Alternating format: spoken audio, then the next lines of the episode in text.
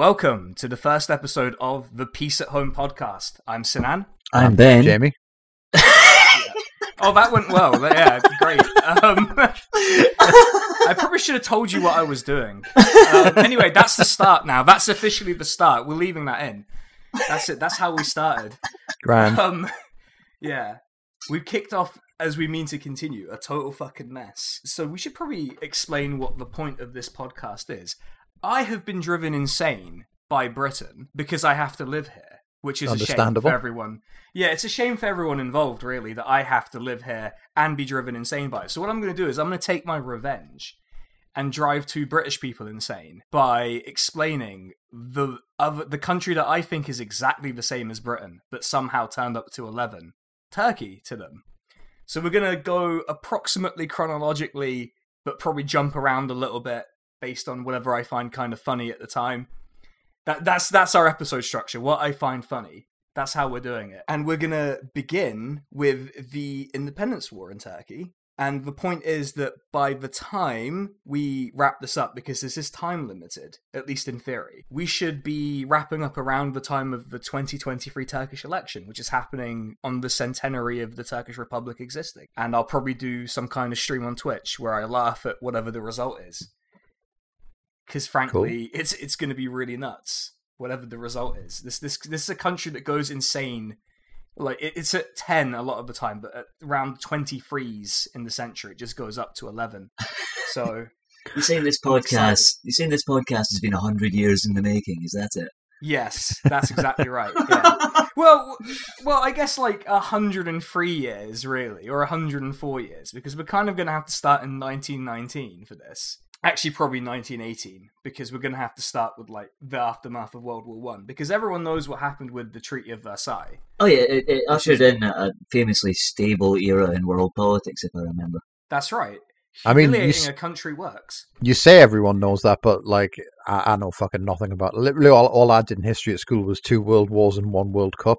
So, like, the, the the interwar period was just not covered. Do you know what I mean? Yeah. Well, considering that the Second War happened because of what happened in the interwar period, you can have a pretty good guess Yeah. as to how effective everything was. Oh yeah. Very, very effective. Yeah, um, Yeah. as we can see.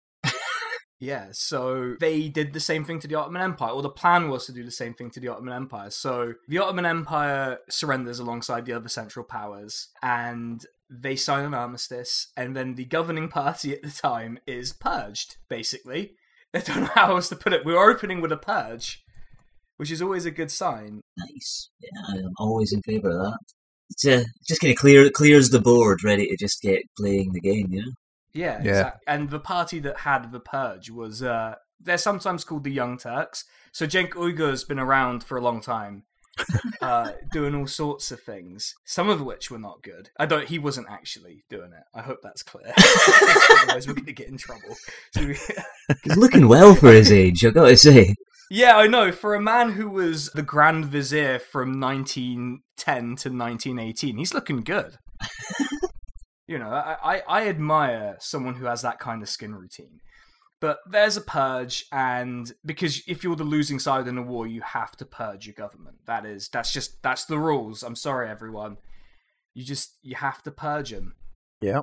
They actually do have a political party, which is the Committee of Union and Progress, or the Union and Progress Party, depending on how you want to how you want to call it. And I can read the Ottoman Turkish for everyone if they want, but I really don't want to. um because it's like it's it's quite literally a foreign language to me because it's so strange Like, I'm always reassured by governments that are about unity, progress, respect, security, uh, respect, uh, justice, Yeah. stability, Yeah, what- progress. what about what about political parties that have paramilitary wings called the special organization Ah, oh. Always, yeah. Hmm, always in favour of a good paramilitary wing. yeah it's uh it's uh it's not great. Um also i'm looking at their ideologies real quickly and it's yeah so secularism all right well you know that's a whole thing in turkey. Progressivism okay j- easing into it uh pan-turkism. Cool. we're in big trouble now. We're in turkish youtube map zone pan Islamism, Turkish nationalism, authoritarianism, and basically like having a nationalized economy. So you know, That's a good mix, I suppose. yeah. If if you like, you can think of it as like the Empire from Star Wars, but much less competent. It's, it's a, a kind of a, a big tent party, but the big tent is the one that Gaddafi stayed in when he was in New York. Yeah, that's exactly right. but yeah, these guys were were massive losers, and they had to. They basically a bunch of them had to run away because they were such big losers, and people were so pissed at them that a bunch of them basically had to be exiled or were arrested by the British for doing genocide. Which is the one time the British ever like opposed genocide, I guess. But Hmm. Yeah, yeah, it but I mean, thing. you, you can't go around stealing British thunder like that. yeah, that's that's the main thing they were angry at in Britain. But yeah, so the Independence War kind of kicks off under the shadow of all of this stuff going on, where the Ottoman army basically doesn't exist. Like it doesn't exist anymore. It's just a bunch of dipshits with rifles standing around waiting to be sent home. Like they're just they're just kids waiting for their mum to pick them up after school. Is that not just the Ottoman army in most situations, to be fair? Yeah, well, I mean, to be fair, there was the time an Ottoman army won a war, oh, sorry, won a battle by not showing up because the Russians had simply attacked themselves in the Caucasus front. That's praxis. I, I like that. Just like going on strike, sort of. Yeah, they they just they just sort of didn't know where to go because you can't see anything in the winter in the Caucasus, and there were lots of battles like that where just people were attacking their own troops, which is great fun. But there are so I guess my job is to try and explain what actually happened instead of what people think happened. Because as you will see with Turkey, there are usually two versions of something, which is the what actually happened version and then the nationalist propaganda version. Yeah, I shared that clip with you all of that TV show. Oh, Kurtuluş. I mean, I mean, uh, so far, so very British on that front. Yeah, exactly. Yeah. yeah. We're not so. It turns out we're not so different after all. Um, but yeah, so the TV show Kurtuluş, which is all right. I showed you both the clip. Yeah. What year do you think that TV show was made? I'm gonna say 2016. I I, I think it's got strong end of history energy. Sometime in the mid 90s, 1996 or something. That's a really good guess. It was 1994. Whoa! I am as old as that TV show, which is insane. Ah, I hate, I hate when people drop bombshells like that on me. Yeah. Oh yeah, because you're old, right? Yeah, yeah. Extra bits of grey appearing in my beard. Yeah. well, I, I found the grey hair in my beard today, and I was like, "Well, fuck, that's happening. We'll have to we'll have to move on." Suave Sinan entering his Silver Fox era. Yeah, we can. Well, um, if my hair goes white, it's gonna look really ridiculous. So I need to like, I need to get buff for it, really, so I can pull off. Because I did, I did spray my hair, I did spray dye my hair white at one point, rather famously. You just need to get an orb to ponder and just complete the look. Yes, I am. I'm not even kidding. When my next paycheck comes in, I am considering buying an orb. Yes. And my partner's like, please do not buy an orb. Please don't buy an orb. I'm like, well, I'm going to buy one. So. Well, what are you? What are you supposed to ponder otherwise? Exactly. Like, what Yeah. am I doing? What am I doing all day? Okay, I'm going to have to cut that bit out. There's no way I can leave that in and get away with it. Um, just, just dub, uh, just dub studiously working over the top of it. There you go. Yeah, I'm going to record that later. um, but yeah, so we have so so the Independence War hasn't started yet, but what has started at this point in around 1919 is basically a bunch of people being really pissed off and just pick finding whatever weapons they can and beating the shit out of Greek and British soldiers. Which you know, it's a it's a strategy. Yeah, the cool zone. yeah, the cool zone. I mean, the Ottoman Empire was a country that was effectively entering the cool zone over a 200 year period. It was the slowest entrance to the cool zone any country's done. Russia has overtaken it at this point because it's got the Bolsheviks in. Ah, just upstaging them at every turn. Yeah, well, to be fair, the Bolsheviks are going to be relevant to this. Um, The because, Ottoman uh, Empire doing an any percent slow run. Yeah. They're, they're basically that YouTube channel that does like 175 hour long lasagnas. Except it's the, it's the chicken dessert, though. Oh my god, this 175 hour chicken dessert. No, please. I, I have to eat that at some point again on stream because people refuse to believe it was real. But I still get tagged in stuff whenever that chicken dessert is brought up, where people are like explain yourself, and I'm like, I don't like it either.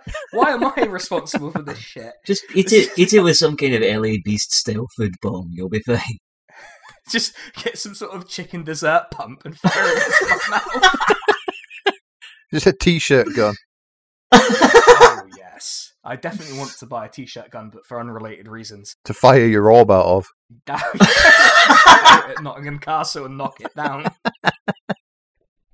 but yeah, so the Independent War, Independence War, the Independence War was kind of beginning to sort of amp up in 1919. There are basically a bunch of generals in Anatolia who are in charge of these armies standing around waiting to be sent home because they Yeah. lost the war. They they don't have anything really to fucking do.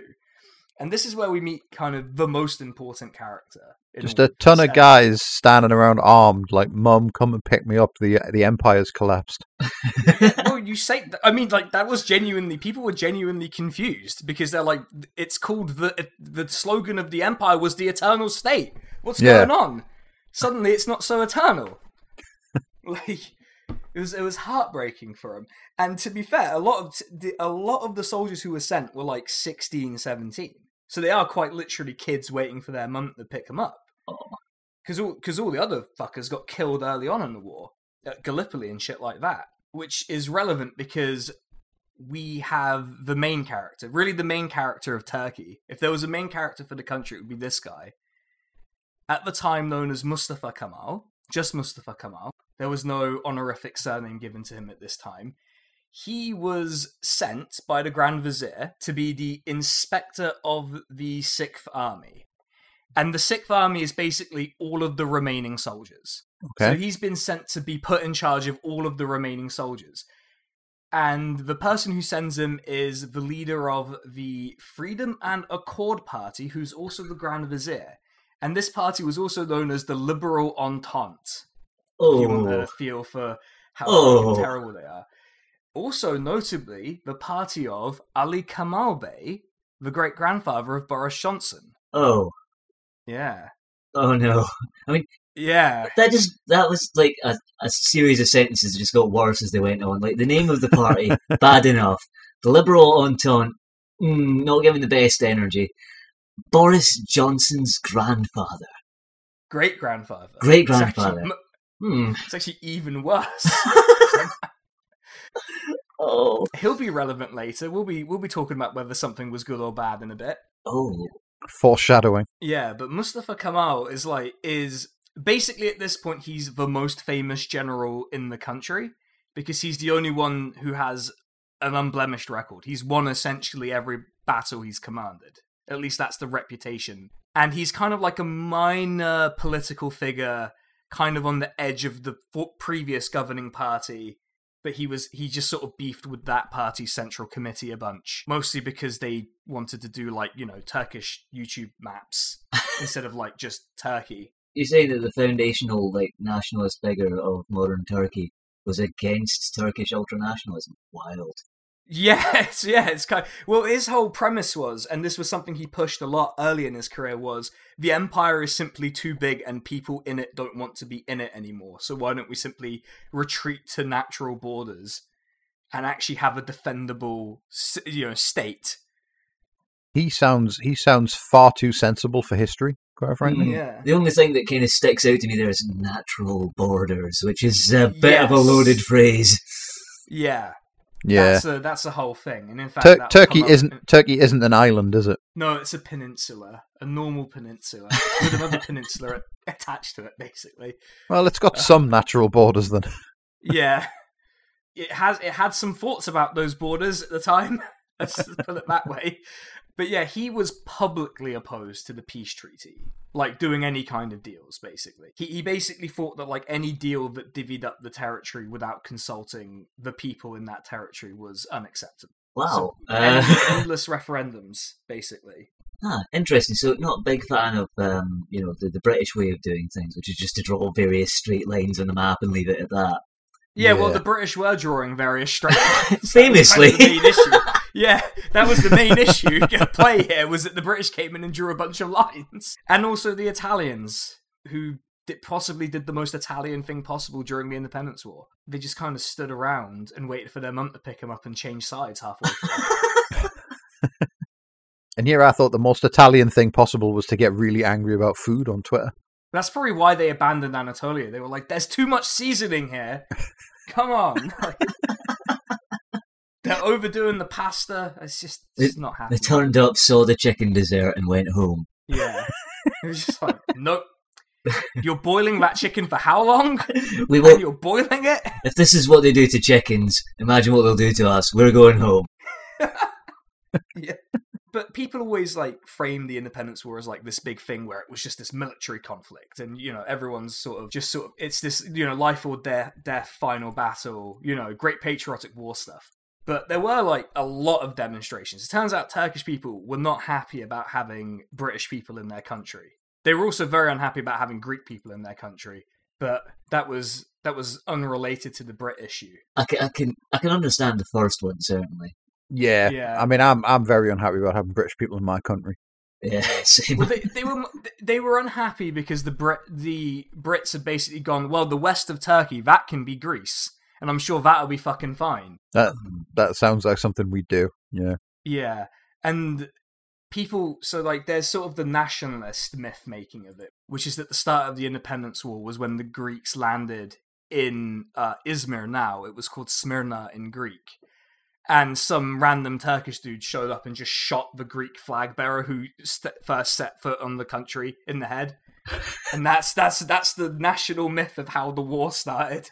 I mean, that's Just- that's metal as fuck. Like, Yeah. yeah. to be honest, It's thing is, I'm not entirely convinced it's true.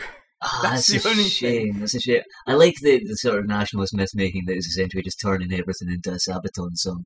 Yeah. Oh god, the Sabaton al- You could get an album out of this war. Like, there's no there's no shortage of like insanity that's going to go on. But the Ottoman Empire has still has a parliament, right?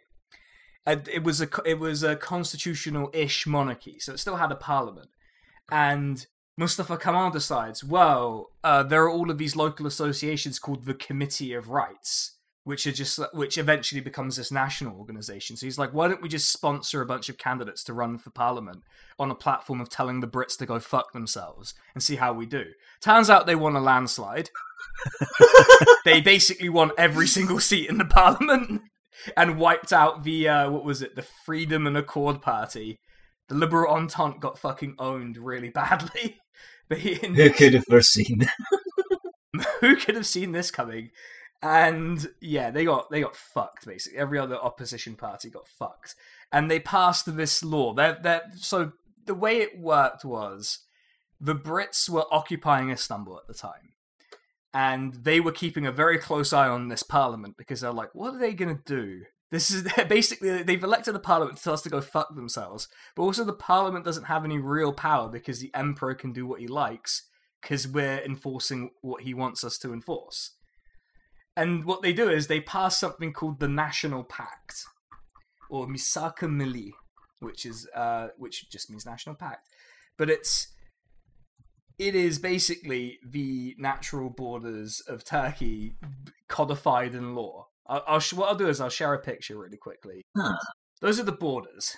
All right. Yeah, so for people who can't, well, the listeners can't see it, but it's uh, basically mostly modern Turkey, northern Iraq, a lot of Syria, a lot of the Syrian coast, a bit of Greece, and like a bit of Georgia extra, and Cyprus, and all of the islands in the Aegean Sea. Um, famously, you know, uncontested regions in the 20th century. Yeah. Yeah. They even admit that, like, oh no, there are Arab majorities in a lot of these places. We're going to give them a referendum on whether to stay with us or not. And my guess is they would have been told to fuck off. But obviously, this doesn't get enforced by anyone because, uh, you know, like, who's enforcing it? All it did was piss off the Brits, which is good. You should piss Yeah. off the Brits. Oh yeah, that's a noble aim in and of itself. But yeah, the Brits got super mad and uh, dissolved the parliament, or got the emperor to dissolve the parliament. It's kind of it's kind of confusing as to how the mechanisms of it worked, given it was a constitutional monarchy and probably shouldn't have been able to dissolve the entire parliament. I'm guessing though that that was the end of that, and that the whole situation was resolved without any further like problems.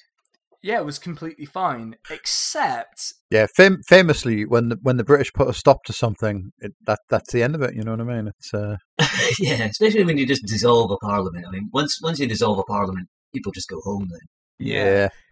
But what if they met in a different city? Oh no, Oh, Yeah, the Brits didn't think of that, did they? one weird trick. What a weird trick. And so on April 23rd, 1920, we have the first meeting of the Grand National Assembly, which is the current parliament of Turkey. I thought they was going to have a, a horse race or something, but no. Yeah, that, yeah, well, I mean, it was basically just like a, a stop for people to water their horses, and now it's the national capital. But basically, because the Brits dissolved the the, the original government, they're like, well, we're the government now, and you're going to be dealing with us from now on, not the emperor, which upset some people, particularly the Brits, Huh. because they did they did not want to deal with people who thought that the Brits should fuck off. It doesn't usually discourage them that much, though. Yeah, Yeah, you you wouldn't think so. You'd think the Brits, you know, I, I know a lot of British people, and they try really hard at if that was a deal breaker, there'd be a like a, a lot of, a lot more going home in British history. yeah, and God, how much better would things Yeah. have been if the Brits were just like, you know what? Yeah, the Irish they don't want us here. Let's go home. Oh, Yeah. problem solved. So many problems would be solved by Brits simply fucking off. Boys with the time machine just going back to ancient Britain and explaining the concept of being unwelcome to them.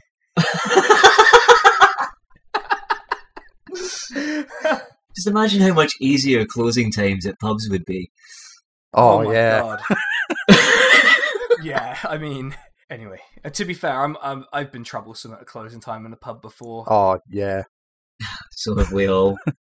Look, after the 12th or 13th pint, are you really the same person? It's like Thesis of ship, you know, like, I don't know. After how many pints are you the same person? Someone tell me that. As it, each pint replaces a plank in the hull. That's it. But yeah, so what do you think like the main challenge would be if you're a nationalist government who's got basically an army armed with like sticks and uh, have just told the Brits to fuck off? I would I would find the nearest post office and maybe like nail a proclamation to the door. Hmm. well, it turned out their main problem was that the Ottoman Emperor could order other generals to arrest people. And so that's kind of what he did. He got one of these other important figures in the independence war, Kazim Karabekir, as he would be known. He said to him, he's basically commanding the armies that are left in the east of Anatolia that were sort of fighting the Russians, but obviously after the treaty the Russians signed, they were just kind of freezing to death there Right. and he was ordered specifically to surrender to the Entente. And he was like, uh, "I'm not going to do that. I've got an army with guns." And he was he was kind of ordered to arrest uh, Mustafa Kemal, but he just because he'd already you know been he'd already basically said, "I'm not surrendering to these fuckers." He basically immediately did not do that, joined his side, and became one of the most important generals. I very, I very, I very much like the idea of uh, getting a proclamation from the emperor and just going, "Yeah, come down here and make me." Yeah. He started actually arming the rural population as well. He was like, you know what? I've got a bunch of weapons left over from the war. Uh, hey, people in the people in, in rural eastern Turkey, how would you like a gun? And it turns out they liked them quite a lot. Uh, Yeah, to who this, wouldn't to like a gun? day, in many cases, I think. Yeah. Oh well. Yeah. We're going to be hearing about the beef between villagers in northeastern Turkey and bears. Oh, A long-running beef. Eventually, we'll get to that. I was that was that bears as in like the animal or Bez from Happy Mondays? The animal, yeah. they, they even had like uh, I'll do a little sidetrack, which is there was even a BBC segment about it, and basically one of the segments was a, a BBC journalist was like, "Oh, what's that you've got in his hand?" And the guy was like, "My pump action shotgun." and that's that's pretty much the summary of it. The other bit was, do you know how they solved the problem of bears stealing their honey? Hmm. That is That is literally what the problem in the beef was. The bears came and stole their honey. good God, I And think you their really killed me picnic baskets too. that is, And they're- that is some Winnie the Pooh shit. Are these Yeah. are these bears smarter than average? Are they? Yeah, they are. And they had to get a bear patrol in, and it was a five lira tax. It was outrageous. People were very mad about it. Is is this one of these like like unending people's wars that happen in eastern Turkey quite a lot, but just with bears switched for Maoists? the, the yeah, the bears are actually the Maoist comrades in this case. no, the bears are not doing it on purpose. I don't think. I think they just see honey and go, "Yes, I would like some of that." But the solution to the problem was to simply put the honey out of the reach of the bears. That was it. They didn't have to shoot any of the bears. Makes sense. It took it took like a government minister coming in and saying, "Why don't you just lift the honeycomb, the, you know, the the beehives? Why don't you lift them up?" oh, right. Yeah, that makes sense. Has, any, has anyone explained that to those like American towns that are being ransacked by grizzlies at the minute? Oh, Hank the Tank though. Yeah. Hank the Tank did Hank the nothing Tank. wrong. I'm Nah. on Team Hank. I'm sorry Yeah. to say. Yeah, we stand a large king. That's it. we got off track. We're talking- Yeah, Just a bit. anyway, to get us Hank, to get us back on track. You mentioned like the the BBC News bit with the guy with the shotgun. I'm picturing like cut bits of that with that interview with um oh fucking hell, what's the what's the German director called? Oh, narrowed it oh, down. Werner The- Herzog. the- um, oh, Herzog, yeah, right. the, the the interview with Herzog where where they stood outside his house and he just says, "I think I have been shot. Let's go inside." that's that's mostly the bears. Um, I like that because it connects very well with the film Grizzly Man. Yeah. Yeah, so this the guns are relevant because you need guns to fight a war, and you also need money to fight a war. But here's the problem: Grand National Assembly basically starts off at war with Britain, Greece, Armenia, and France. Those are pretty much all of the people who have all of the weapons. Oh. So you're kind of fucked. So Yeah. where where do you where do we turn? But the Bolsheviks in Russia. Oh yes. So for people who don't know, in Taksim Square, which is the main square in Istanbul, if anyone remembers like the 2013 protests, that's where all of the fucking people were. There's a, a there's a monument called the Republic Monument. And it has like, you know, it has Mustafa Kemal on it, it has Kazım Karabekir, Ismet Inonu, who we'll talk about in a bit. Uh, all of the sort of important generals. It also has the Soviet foreign minister on it Oh. put there at the request of Mustafa Kemal because he, well, the Soviets, it's kind of unclear who approached who here. But someone approached someone, and basically the Soviets' position was so you hate the Brits, we hate the Brits too because they're interfering in our civil war. Why don't we do some kind of deal and also, you know, deal with the Caucasus together in a completely fair and normal way and totally not in a way that fucks over any particular minority group in either country. Mm, yeah. Uh, famously, Yeah. famously, what happened? yeah completely fine as i hear but they they basically come to an agreement that the soviets will ship a bunch of gold and weapons to the turkish nationalists and they come in through ports on the on the black sea coast because obviously that's the bit that you would come in from from russia. And this is where america gets involved our favorite country america. Yeah, Oh, no. Fam- famously a real country. Mm, yeah Always been good for Turkey, the Americans. This is this is quite a bit later in the war. They basically do this after the war's over. Basically, all of these weapons and gold they come in through ports on the north coast, and one of them is this town called Samsun, which is quite a nice, you know, medium-sized town on the north coast of Turkey. And the Americans basically, in order to look like they were doing stuff in the war, showed up with a showed up with a ship, bombarded this town, there was one cannon in the town that fired back about 25 times and they called it quits because basically all they did was destroy property and kill civilians Oh, yeah. Americans probably wouldn't want to That go on sounds- doing yeah. that. Yeah. That sounds very American of them. yeah they didn't they didn't fucking bother destroying anything of note they also they destroy they basically destroyed a bunch of churches and also i've just looked it up they destroyed one shop belonging to a greek man which was worth 30,000 liras at the time which i can only assume is like a million quid now Shit. Yeah. They just blew up this poor guy's shop. He was just hanging out. and his shop gets blown up by the Americans. Oh, A tale as old as America. yeah. They also they also damaged a warehouse that belonged to an American tobacco company. Oops. Good. So they just they fucked themselves.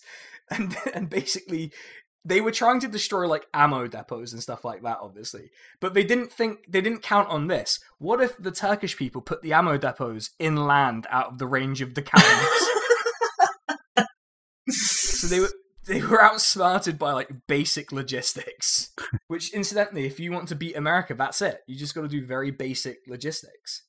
And just not have stuff on the coast so they can fuck you up. That was Japan's mistake Yeah, when the uh, when yeah was having all the stuff on the coast. If it's not on the coast, what are they going to do? They have to come on land. Yeah. And obviously, Americans can't step on land unless they're invited. That's why they invented the drone strike. Yeah, exactly.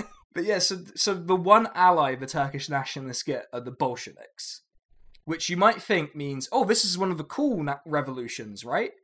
Uh, b- basically, not really, because the Soviet foreign minister sort of hints at Mustafa Kemal like, oh, you know, we- we're both opposed to imperialism, and uh, you know, we're, we're both communists, right? And Mustafa Kemal was like, oh, we're going to decide that after the war. Let's win first and figure it out, you know? Yeah. Hmm. Let's see. Let's see how it goes. But in any case, the Soviets weren't really taken in by him being like, you know, ah, whatever, we'll see. Because they, they were pretty keenly aware that he wasn't a communist.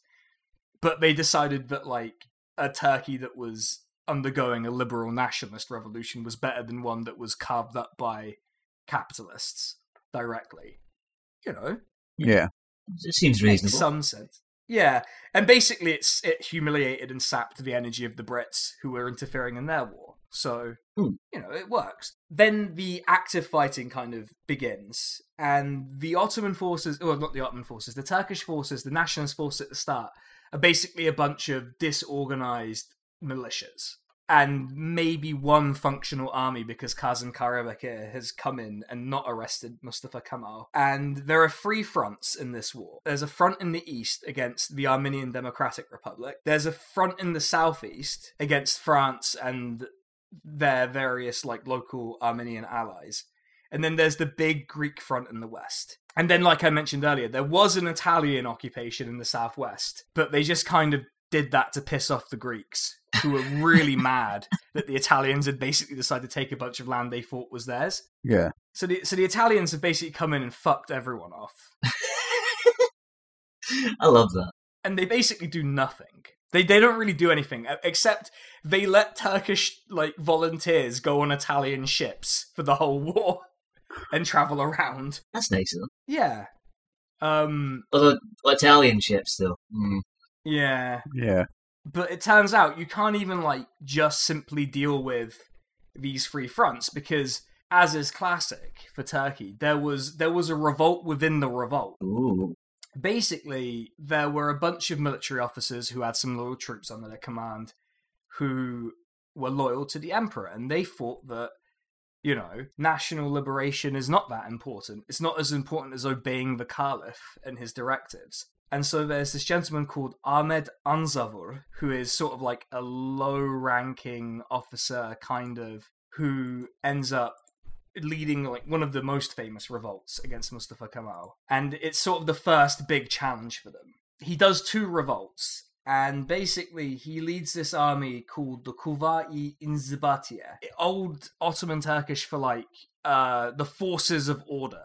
Oh, Yeah, so you know, the, you know these guys are good. oh, definitely. Yeah. Yeah. These are the good guys. I, Yeah. I love order and I love force. Those are two of my favourite things. So when somebody Yeah. comes along offering that, very, very happy to see them personally.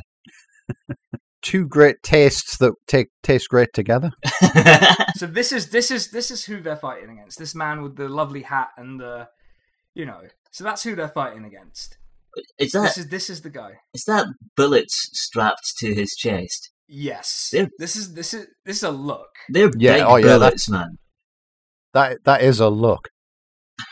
Um, so he he leads a guerrilla revolt against the guerrilla revolt, and basically in this region of Anatolia where this is going on, there are a lot of Circassian people and Abkhazians. Ahmed Anzavur was Circassian, and so he tried to convince the the local Circassians to join him. But the problem is that there's another Circassian military leader called Cherkez Etem, who is also an Islamic socialist. Yeah. Now that genuinely is two great tastes that taste great together. Yeah. Yeah. He leads an army called Kuvayi, Se- sorry, Kuvayi Sayare, which means like the holidaying army or the traveling army, if you will.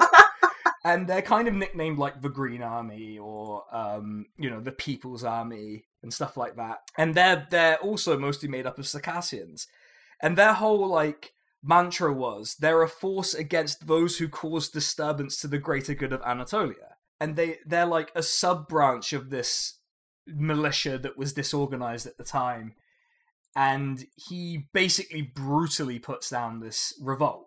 Like absolutely like crushes them every time they revolt over and over again. And eventually our man Ahmed Anzavur with the bullet strapped to his chest is captured and sentenced to death. But do they just like fire the bullets that are attached to his chest finally? Presumably, yeah, they finally got their use, and he is sentenced to death. I s- I assume those bullets are like a health bar, and every time he was defeated, one of them disappeared. But I just love the idea of the traveling army showing up and just fucking beating the shit out of you. and then and then just moving on Yeah. into the sunset. that's- that is genuinely what they did. They came, kicked the shit out of him, and then they went behind Greek lines and started harassing their supply lines constantly. And Anatolia is like a horrible fucking place to invade because, like, everyone knows, like, the coasts of Turkey, oh, they're lovely, the weather's nice, you know, it's kind of flat. You go, like, 20 miles inland and you're confronted with one of the biggest mountains you've ever seen. So you, you can't really, like, walk into the country easily as as the Greeks learned because they their supply lines just did not function. And unfortunately, Cherkez Etem ends up uh, becoming a rebel himself because what the what the nationalists want to do is have an actual army, like a centralized standing army, not these rabbles that go around, you know, constantly fighting the enemy and each other at some point. So like what what we need is like a standard army that doesn't shoot itself. Mm, I don't know. Doesn't doesn't sounds like a recipe for disaster to me. Yeah. well, he certainly thought so because he was like, well, no, but my army's good, actually, you know, and, and it's Islamic and socialist. And he starts beefing with Ismet Inonu, who will be probably talked about in many, many episodes. He's this, he becomes the second president of Turkey and is very much like one of the four or five very important people at this time because he is the um, he's the chief of staff. He's the he's the current head of the armed forces, and he's he's in charge of reorganizing this. And he gets into a massive fight with him basically, and basically walks off and does a bit of rebelling against him. Now Ismet Inonu kind of lies about him and says, "Oh, he joined the Greeks. He totally joined the Greeks. You know, that's why." He's a coward and a traitor. He joined the Greeks. Instead, what he did was he basically just walked away and then went to live in Greece and then Jordan. He, he just sort of didn't bother anymore. Oh, He, he realized he realized Islamic socialism wasn't happening. Well, you can just leave. Yeah, that's the thing. if that's the thing about the lesser evil, you can choose neither. Yeah, I, w- I would simply just not. Yeah. But yeah, Cherkez Etem is also like fascinating because he's he's he's from. I think his family were like a pirate dynasty in the Black yes. Sea. Oh yes. Yeah, that's that's badass. Yeah. The House of Dipshu. Dipshu? I almost said Dipshit. The House of Dipshu. Um, That's my that's my kind of pirate family, quite frankly. That's that's I a want to. that's a Crusader So- Kings run right there. yeah, I want to apologize to any Circassian people listening to this. I don't speak Circassian, it will shock you to know. Um, but they were perhaps like another family, known for their privateer activities along the Black Sea coast. Hmm. Th- yeah, he's he's a descendant of like a pirate dynasty, which I think is fucking cool He's shit. so Oh, yeah. cool, man. Why, why couldn't he have been the protagonist? Not not not to diss Kemal Ataturk, but that's very cool. yeah. Unfortunately, it wasn't to be. He couldn't. He couldn't get the numbers really, and that's really what needed to happen. And also, you know, as uh, there'll be a there'll be a comment later that will explain this. But uh, yeah, Turkish Turkish society pretty racist at the time, Hmm. so I don't know that they would have let a Circassian be the leader. I'm, I'm just waiting for the Hearts of Iron 4 mod where you have the Pirate Republic of Turkey. Yeah. There's another famous, there's one other famous and important revolt, which is the Kochgiri Rebellion, which was basically the breaking point between some Kurds and the Turkish nationalists. And there's a lot of myth making on both sides about this. So, like, the Turkish nationalists are like, "Oh, well, the Kurds simply uh, supported the the you know the splitting of Anatolia because they thought it was the way they could get their own state," and the um, the Kurds are like, well, we were very specifically promised our own state by the Turkish nationalists.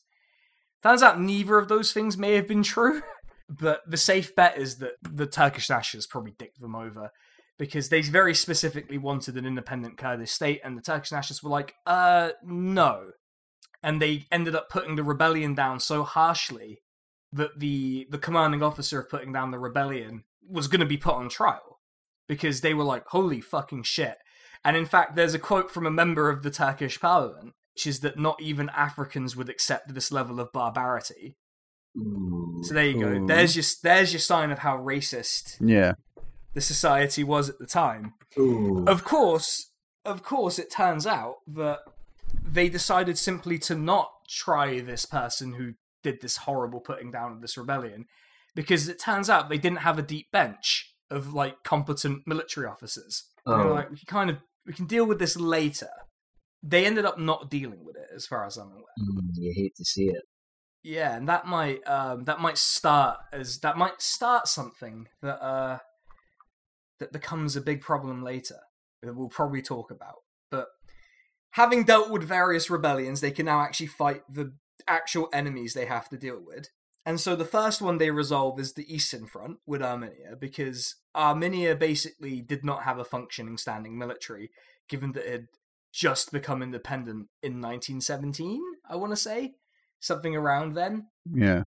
And they had just been given by the Treaty of Sèvres, which is the Ottoman equivalent of the Treaty of Versailles, this massive amount of land that they could they didn't have the resources to manage effectively. And so Kazım Karabekir, who we'll remember was the guy who was originally stationed in a lot of this land, just comes and beats them in four battles and forces them to sign a treaty that basically establishes the modern borders between Turkey, Georgia, Armenia, and Azerbaijan. But it ends up not being ratified by the Armenian parliament, and it couldn't have been anyway because the person they were negotiating with's government got overthrown by uh, Soviets. Oh yeah. Yeah, that was the whole thing. And so they end up signing the actual treaty, which is the Treaty of Kars, which, you know, considering the initial position of the Turkish nationalists, was a wild success for them. They only agreed to give up one town and got a whole bunch of land in return that they'd lost to the Russians in like 1877. Hmm. So, you know, a net win if from the Turkish nationalist perspective there. Yeah. Yeah, and then the southeast front is where mo- a lot more of the war crimes went on. The French eventually decided that it wasn't worth fighting in this, in in what is basically arid, miserable mountainous land, and signed the Treaty of Ankara with the Turkish nationalists, where they're like, we'll kind of like figure out the specifics later, but basically they retreat to the original Turkish Syria border and give the give a little region on the coast of Syria, uh, well, what was at the time Syria, called Hatay, a special status within their mandate, and that was it. Nothing ever happened with Hatay ever again. Uh, it's, and then there's obviously the main front is the Western Front. That's where the, that's where shit's decided because it's a British backed. That was the properly British backed enemy, which was Greece and these are all happening at the same time. So you a lot of these wars are fought with just the unorganized militias. Yeah. And unorganized militias don't do well against standing armies when they try and fight like standing armies. And because a lot of the officers are like Ottoman officers, they're used to having a standing army. So they keep trying to do this thing where they'll just stand in front of the Greek army and hope they can just beat them in a battle. Yeah. and it just kind of doesn't work. And they keep losing ground and losing ground and it's causing panic in the parliament right? You can watch it in that tv series actually. There's like they actually depict it quite well where there are there are some people in the parliament who are like hey maybe this guy will lose and then we can get the uh we can get we can just go back to the emperor. You know it'll be fine it'll all be fine i'm sure there would have been no recriminations whatsoever for that Oh yeah. Yeah. It's just easily transitioned back to Empire. No, no fuss, no muss. Yeah, exactly. Uh, completely fine. But they end up, the militias end up being put under the command of the guy who was called Mustafa Ismet at the time. And he wins the first battle of Inonu, which he gets named after, basically. He gets given the name as an honorific title for his victory here, his first victory here. And then the actual organized military shows up and just lays the smackdown on the Greeks who don't have any supplies, don't have any real will to continue pushing, and they just get smacked at the second battle of Inonu. And that was the first time. That was when like re- there was a sense that the war was win- winnable because they're like, well, it turns out our standing army, unlike the dipshit brigade, can win battles against the Greeks. So it's all gone very well until they decide to make a tactical withdrawal, which was uh, a PR disaster, basically. Basically, Oh. Ismet Inonu is sacked as the sort of head of the military because he does this PR Yeah. disaster. So there's a battle in so Afyon Eskişehir. There's a battle just basically along a long line of Turkey, and it's kind of inconclusive. But they, he decides like, why am I fighting in this sort of difficult terrain? Why don't I withdraw behind a river and make it basically impossible for them to attack me? Makes sense. And he withdraw, but the problem is withdrawing behind the river means the Greeks are like maybe a hundred kilometers from the capital, and so panic begins to set in in the parliament. Yeah. And so Mustafa Kemal is like on the edge of being kicked out as the head of the Grand National Assembly. He's like, well, how about this? How about I sack my best friend from the job of being in charge of the army, put this guy called Fevzi Chakmak in, who um, is Turkey's only other field marshal in history, because there are only two. It's Mustafa Kemal and Fevzi Chakmak. And he's like, well, why don't I put him in? And also, why don't you simply give me dictatorial powers for a year? And if I don't win the war, I'll simply lay down the dictatorial powers. Oh, so kind of Turkish Cincinnatus. Yeah. so he ends up taking basically direct command of the armed forces. And he his whole thing is like I need to be in charge. Basically, either either I succeed or we all die. He he's basically trapping the parliament with him because there were suggestions of moving the parliament, all these other things. And he's like, "No, I'm going to take charge, and if I fuck up, we're all going to die because he's aware that there are people in the Grand National Assembly who want him to fail. Yeah. So he's forced them to be invested in his success, which I think, you know, makes a lot of sense. And there's a battle of the Sakarya, which halts the advance. And because the Greeks lost so much equipment and men and morale, they basically couldn't do any more offenses. And so that sets up the great, what's called, I love the way Turkish people name stuff, the Great Offensive, Yes. Büyüktaarruz, which basically slaps around the Greeks a whole bunch in these battles until they reach and the Greeks basically constantly complain to the British throughout this, which is like you need to put troops in Anatolia to help us.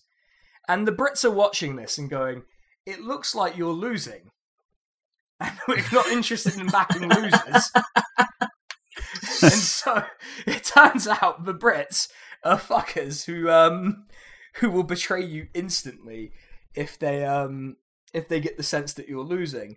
And they basically they march westwards and just the Greeks begin to pa- and in fact this is the reason why the Greek royal family were uh, were exiled because they lost this war because members of the Greek royal family much like Mustafa Kemal assumed direct command of the military Oh boy, that's, in an in an, in an attempt to boost morale. that's, that's always good news when, when the king or some prince turns up to lead your army. That's always always very reassuring if you're like some kind of conscript or whatever. Yeah.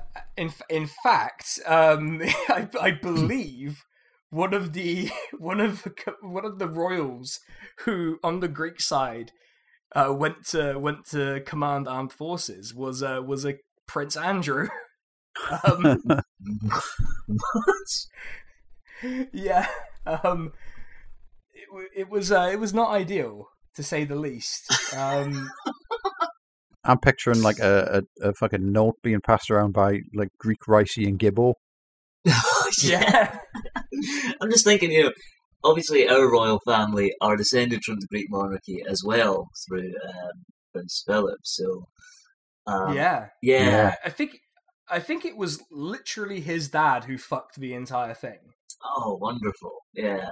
And in fact, I've just checked. There was a Prince Andrew, Prince Andrew of Greece and Denmark. Oh boy. Not even the worst Prince Andrew, probably. Yeah, and uh, it turns out his only son was Prince Philip. Oh, what? Yeah. The Prince Philip. the Prince Philip. I'm not even fucking Oh, kidding. wow. The Prince Philip. So our, our Prince Andrew is named after that guy then. Yes, that's I think reasonable. The guy who got owned so badly he destroyed the monarchy. Oh, beautiful, beautiful. Well, and now Andrew's Andrew's doing his best to like Yeah, live up to the name. it, yeah, he really is. Except at least like Prince Andrew of Greece and Denmark, you know, fucked it on merit by like being a shit military commander against a good military commander, whereas Prince Andrew fucked something he shouldn't have done. you know, that's just that's just you know that's that's, that's what people are saying. I'm not saying it. Many people are saying it. Yeah. But then, then again, our Prince Andrew, somewhat better because the war he was involved in was eventually won by Britain. Mm, yeah, and also this is a long line of Prince Andrews fighting on the side of the Brits. Not a fan, No, but yeah, basically a bunch of even like King Constantine shows up, and you know it's a big deal when a Greek King Constantine shows up to lead the troops and fucks it. in Anatolia as well. Yeah, it's yeah, it's uh yeah, it's a whole thing. And obviously as the Greeks are retreating, they do a scorched earth policy and you know, they there are a lot of atrocities going on basically as they're as they're withdrawing. And uh, they they burn down a lot of cities and obviously Turkish people get incredibly mad about this. And so there are probably a lot of repris- reprisals going on. In fact, the, the the sort of violence during the Greek retreat was the reason why they agreed to do mutually agreed ethnic cleansing at the end of the war. Ah, yeah, yeah. Hmm. Yeah, yeah, because this is the only part. This is the only war I can think of where like someone has won a Nobel Peace Prize for suggesting ethnic cleansing as a solution to the problem. Oh boy. Yeah, the guy who suggested so this is the population exchange and basically the idea they didn't even like discriminate based on like ethnicity. They discriminated purely based on religion, which incidentally means that they probably didn't quite do what they wanted to do. Also quite strange for like a liberal nationalist movement whose like one of their founding principle is principles is secularism to do that on the Well- basis of religion. Well, that hadn't been decided yet. You've got to remember when Mustafa Kemal said to like the Soviet foreign minister, you know, we'll see what happens after the war. He did seem to mean that because there was a lot of up in the air stuff. We'll just we'll They're- play it by ear. yeah, and he's like, whatever works after. You know, if the emperor works, then it's the emperor, and we'll have a constitutional monarchy, and it's all these other things. Although he seemed to be pretty set on getting rid of the emperor at this point because he'd collaborated with the Brits.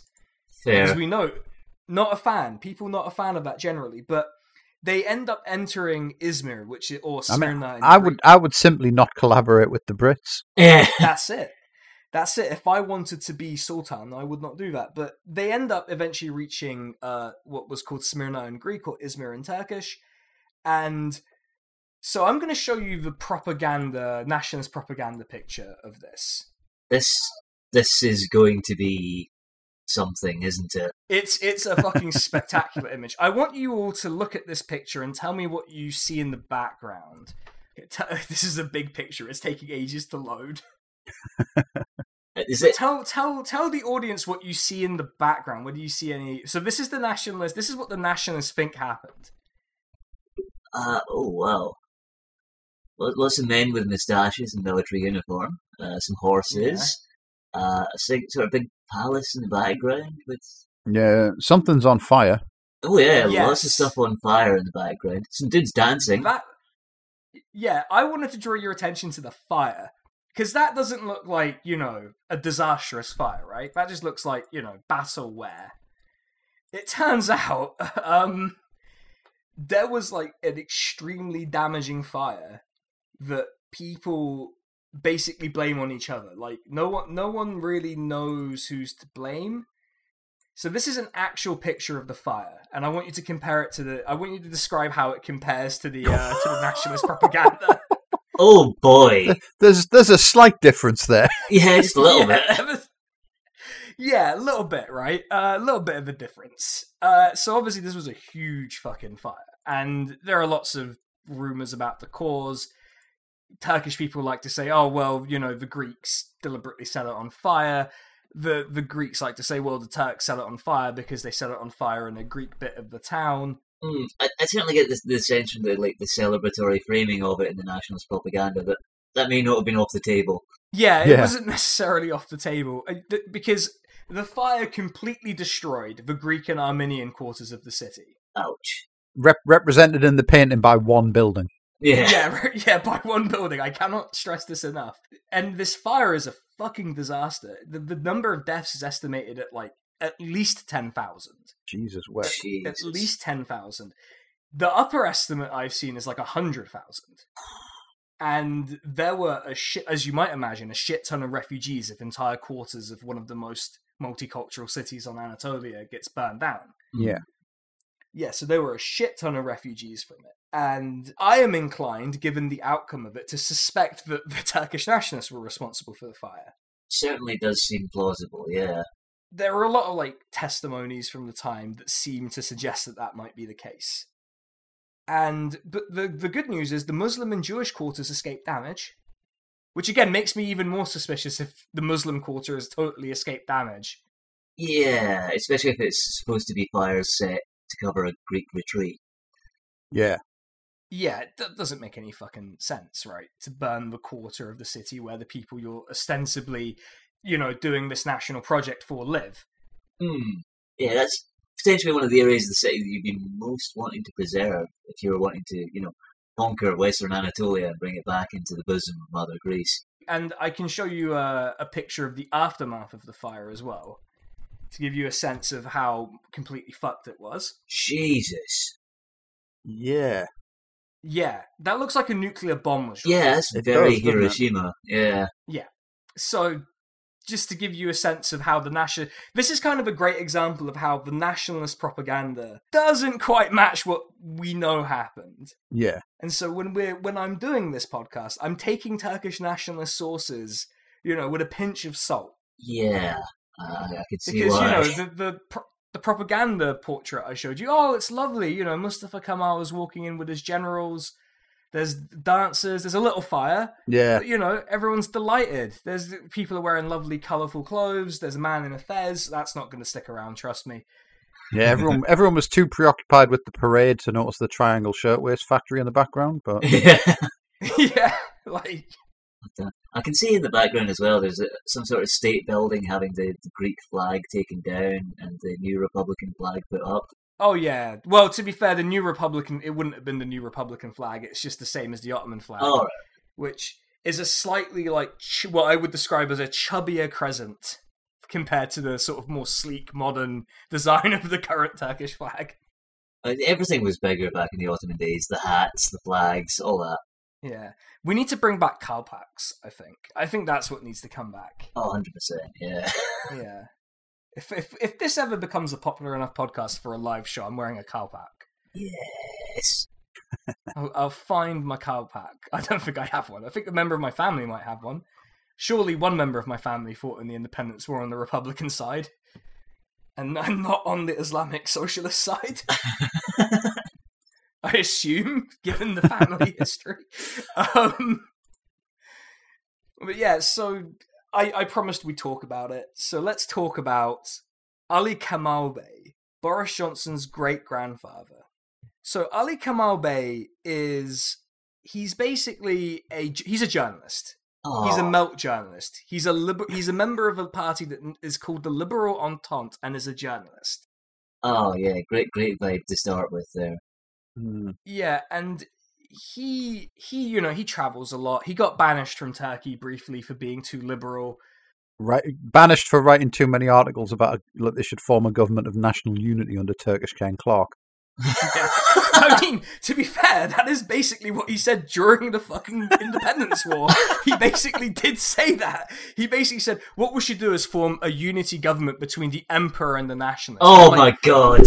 Like, no, you can't fucking do that, though. Get- And he's like, and what the unity government should do is everything the emperor wants, because my wife's British and I want the Brits to win. Get the Emperor in to, to rejoin the EU. Oh, Yeah. I mean, yeah. Melt, like- melt never changes. they really Yeah, I don't. know. It's he. He was literally like the the emperor will fire Mustafa Kemal and save us from this war. and it, it turned out he didn't. Was Um, the was the turned- emperor sending coded messages through like jewelry and stuff? yeah, through, through his um through his giant turban where he kept his brain. Yeah, no, it. no, we were part. The Emperor was Pass wear, the wearing a giant red turban today to, to symbolise a great and unbroken Turkey. Yeah. Yeah, that's the thing. And he he was the editor of a newspaper, and you know, and his whole thing was like, oh, you know, um, he's like, oh, I really don't like the the Young Turks, you know, the the Committee for Union and Progress because they're racist. But I also don't like the Kemalists because they're doing the one real type of racism, which is fighting against the Brits and their allies. Sounds standard for for a, a melt journalist. Yeah. I want to tell you how much of a fucking loser this guy is before we get to the main bit. He founded an organization, I will point out, during the Independence War, where one of the antagonists of independence, I think it was during, I'll have to double check that, but where one of the antagonists was Britain, he founded the Anglophile Society, Oh, Fucking God. which advocated for British protectorate status for Turkey. Oh my God. And Read so the, the fucking nation- room. Yeah, the nationalists fucking hate. This is at a time when there were 200,000 people in Sultanahmet, uh, which is district of Istanbul, basically saying Brits out. Yeah. There were 200,000 people screaming like we want to fucking kick the Brits out. And this guy's like, "Why don't we have protectorate status?" I'm just saying, in, in this case, was, was Anglophile actually a portmanteau as well? well, I mean, um, it was it was not good. This guy, just to prove that like melts throughout history and across borders are the same person. There it is. Like, Yeah. Jesus. I'm, I'm just imagining some kind of taboo, you know, like if you got the Anglophile society going, you know, I'll show you. you, you dress, I'll show you a fucking. I'll show you a fucking picture of the dude. He is exactly that. Hold Is he this wearing a what the- top hat? Oh my No. fucking god! right, but like this is a fucking picture of the guy. The space This at the, guy- the space at the top of the picture to Photoshop a top hat in. Yeah, yeah, do that. and Post it on the Yeah. at Boris Johnson in it. Oh, you got, got to give him a wee pipe and a cup of tea as well. Oh, absolutely. But yeah, this guy is this guy is a fucking loser. He's he's the big look. I'm not I'm not a nationalist. I'm a communist. I'm against the concept of nations. However, in, a, in a national liberation struggle, I simply would not do this kind of thing Oh, because at, at best you're going to get your ass kicked. At worst, this is going to happen to you.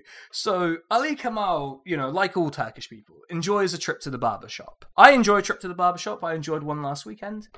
You know, uh, it was great. And he was kidnapped from the barber shop. Oh, and- man, I was hoping there was going to be some kind of Eastern Promises situation, to be honest, but that, that, that kind of rules too. yeah, they kidnapped him and took him across the Bosphorus, and they were going to take him to Ankara to be tried for treason. Unfortunately for him, the party was intercepted by a general called Nureddin Pasha, who was commanding the First Army, and he was then attacked and lynched by a paramilitary set up by this guy Ah. and hanged from a tree. Oh well. F's in chat. Mm. Yeah, that's it. yeah, and uh, look, they basically they did a racism as well Oh. on top of this. The Turkish nationalists did, and yeah, so there are some rumors about whether this was like approved of by Mustafa Kemal or not. There are conflicting reports. Why did they have to? Why did they have to make the extrajudicial execution so problematic? Yeah, Yeah. why did they have to add racism to extrajudicial killings? I wonder why that keeps happening. Anyway, um, yeah, they they decided to add in a bit of a bit of the old racism there. But I mean, you know, the the guy the guy was like a, an Anglophile, so it's what he would have wanted. Oh yeah, like he he would have wanted the racism at the end Mm. of it, but yeah. But even even the like communist poet Nazim Hikmet sort of wrote a poem about him being killed, and um, it seems kind of mournful. As I, I suppose, as a well, I guess he was a communist. He was accused of being a communist. I would certainly say he was. Um, he was described as a romantic communist. We should probably talk about this guy at some point Oh yeah, that sounds cool. he is very cool. Um, if uh, yeah, if if a certain someone is uh, is listening to this, I, she uh, I think explained Nazim Hikmet to Jeremy Corbyn Oh, at some point. Yeah, Um, we will probably we will probably be talking about v- basically any artist who's remotely non-racist in Turkey is called a communist. Where's the lie? That yeah, I mean that's basically it. And obviously, like Ali Kemal left a you know a, a, a rich legacy, including Boris Johnson. So who's to say whether it was good or bad? I suppose, like, if, if the if the the lineage is secured, then damage is already done. You know, anything you do after that point, well, god damn. Yeah, and also I remember. I mean, I, I would have I would have lynched him just for Stanley Johnson, to be honest. Like, Oh man. there you go. We'll leave that in. He's dead. Who gives a shit what you say about him? Um, can't see him. Can't get in trouble for saying that about a guy who was lynched in real life. L plus ratio, but the L stands for lynched. Taking the L. yeah, there you go. and so basically the last bit of like the actual nationalist stuff that goes on that we'll talk about is so you know how Ali Kemal Bey was like the emperor is going to fire Mustafa Kemal. It turns out Mustafa Kemal fired the emperor in 1922. oof. They, he, he abolished the Sultanate. And uh, basically, what they did was they gave him a suitcase full of cash and told him to fuck off. I mean, worse things could have happened. Yeah, I mean, given what happened to Ali Kemal, worse things definitely could have happened. But here's the thing they didn't abolish the caliphate, Oh. which means that his heir became the caliph. Uh, And you would think by abolishing the sultanate, you would have solved the there are two governments in this country problem. Yeah. We'll find out next time that that maybe wasn't resolved by this. oh dear.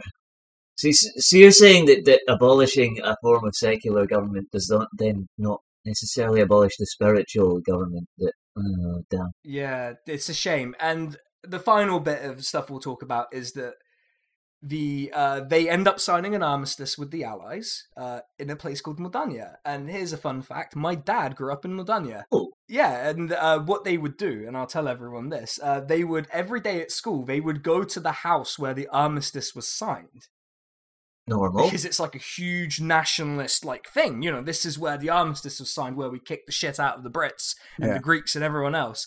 And they would like go there all the time, Wow. which is yeah, and that's I guess where we'll leave it for now. In 1922, we haven't even got to the country officially existing yet. Excellent. That's a sign of a podcast that's going to last a long time. The Yeah. country doesn't even exist yet. but uh, I had a good time. Oh yeah. I hope the listeners had a good time. I think I, I think I learned something. Definitely pri- primed the pump for more. I, I think. mean, I'll have I'll have forgotten it in like a, in an hour, but briefly learned something. Yeah. Well, yeah, next time you can just constantly ask me to remind you of who the characters are.